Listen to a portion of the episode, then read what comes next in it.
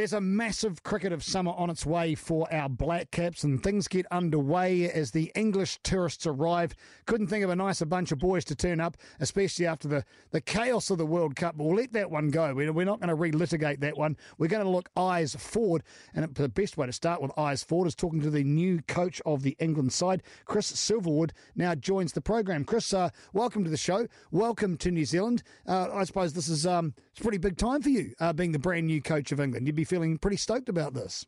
It is obviously really exciting. Uh, it's always a pleasure to come to New Zealand, and it's a fantastic country.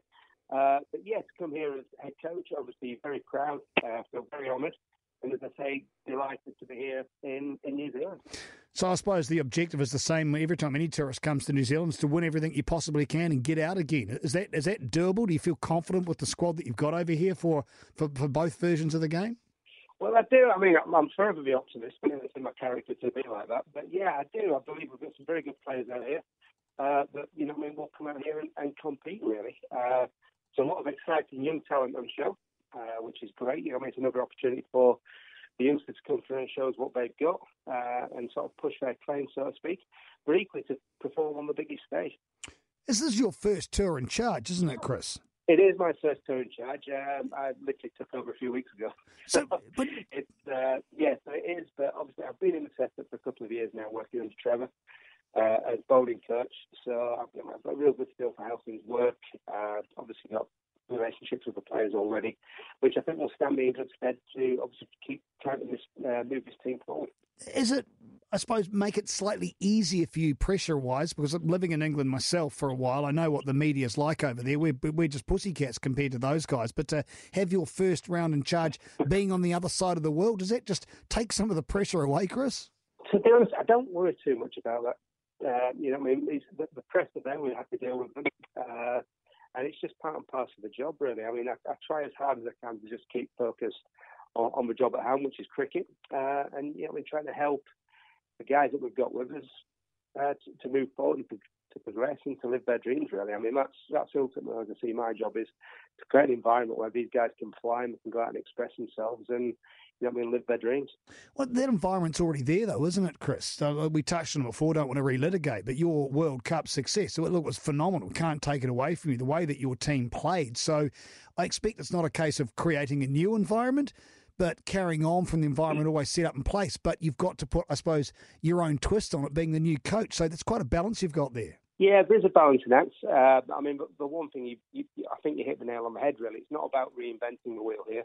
It's about just keeping it sort of well oiled and moving forward. Really, I mean, the environment that we already have around the one day team is fantastic. Um, you know, I mean, Eoin leads the team beautifully, uh, and obviously has the respect of every player that's uh, you know, I mean, top players underneath him there, and he's also got very strong views about how things how things should be run. So you know, I mean, it'd be very silly of me really to come in and start trying to reinvent it, whereas it doesn't need it. Um, you know, they have a really good hold of what's going on. They're an exciting team, and the way they want to play the cricket, you know, I mean, is very exciting too. Still room to move, though, isn't there, Chris? And you've got to take that into consideration. You, you can't just sit there comfortable. You've won the World Cup. I think you're second in the T20 rankings and sitting third on the Test stage. So there's still wiggle room there. So what do you think you're going to bring that might be able to get you up to the top of the tree in all formats of the game?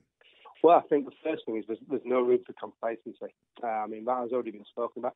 There isn't. Um, you know, I mean, we have set the standard now, and we can't just sit back and rely on that. We have to keep progressing, keep moving forward, because everybody's going to want to beat us now. Uh, you know, I mean, so we have to keep moving forward with, you know, I mean, with skills, with fitness, with everything that goes with it, um, and looking to, as I say, keep progressing. Um, we have some new young players coming through, which is always exciting. It brings fresh energy to the team uh, as long as we, uh, alongside those experienced heads that are already there. So the ingredients, right? Uh, like I said, we've just got to keep going out there and keep pushing ourselves. Who do we keep an eye out on? Who are some of these new guys coming through that we might not be familiar with over here in the Shaky Isles?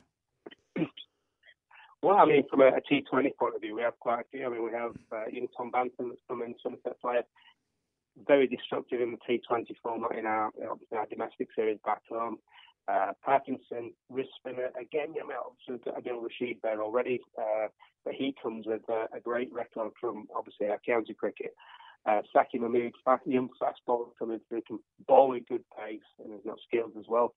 Um, and obviously, you've seen, you've seen a little bit of young Sam Curran, uh, obviously through the Test series. In England and everything. So there's some, some young players there with a lot of energy and a lot of skills. Is it disappointing to you that we're not having a one day international match over here and the fact that these test matches don't count toward the World Championship? Does that take some of the shine off the tour, Chris? No, really. Um, I don't mind that at all. I mean, if, you, if we look at the test matches, yeah, obviously they don't count for the test rankings. But again, it's a great opportunity for us to start putting things in place. I mean, for us moving forward as well. And let's be honest, we're always well hard fought series anyway over here in New Zealand. Again, I mean, two good sides going at each other. Um, so I mean, there's still a lot to play for, and you know, there's, a, there's a lot at stake for the players as well. You know, I mean, there's obviously we're going out there, but you're playing for your country, so every time you walk out with the three lions on, you want to do well. So there's still a lot to play for. I there was a thought around. I think the, the, the concept was floated that, that possibly it wouldn't be the, the best eleven for the tests. Uh, considering that it wasn't part of the Test Championship. That's not the case, though. It looks like your squad is probably as strong as it can get. Who you actually? Who are you missing? Uh, well, Jimmy Anderson would be the one that you'd look at and say, actually, I mean, we're missing Jimmy there. But from the other, I mean, from a, a test point of view, yeah, we want to come here and we want to, I mean, put our best foot forward. Really, we want to want to make an impact, and we want to start building uh, on the team moving forward. Really, if you look from a strategy point of view, how do we want to build that? Obviously, I'm not going to go into too much details, but it's uh, it's a great opportunity for us to start building moving forward in the test team, and that's why we've brought a good side over. How much credit are you taking for the rise of Jofra Archer, being the ex-bowling coach? No, no. Listen, there's a lot of people that have played their part there. So it'd be very, it'd be really, I mean, some, it'd be wrong of me to claim a lot of credit there. I'm just really happy that I've played a little bit, you know, I mean, a little part in there. But a lot of the credit, as always, has to go to the player.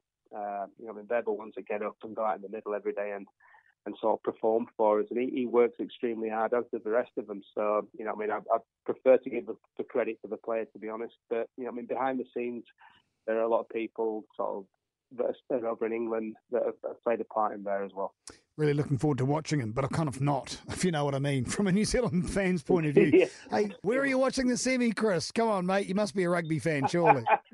we'll be we'll, we'll be watching that in our hotel. We've got a room booked so we're all going to sit there and watch it. But yeah, it, it should be a cracking game, and I think you know, I mean, you'd like to think that whoever wins this game is going to go on to win the World Cup, wouldn't you? Uh, you know, I mean, two really good sides. Um, so yeah, looking forward to watching that. The motherland and the colonies going toe to toe. Gee, there's rugby league going on here over as well with the same group. It's a very interesting time for uh, British and Kiwi sport, I tell you. Uh, yeah, there's some really good sport going on at the moment. So I'm, I'm happy.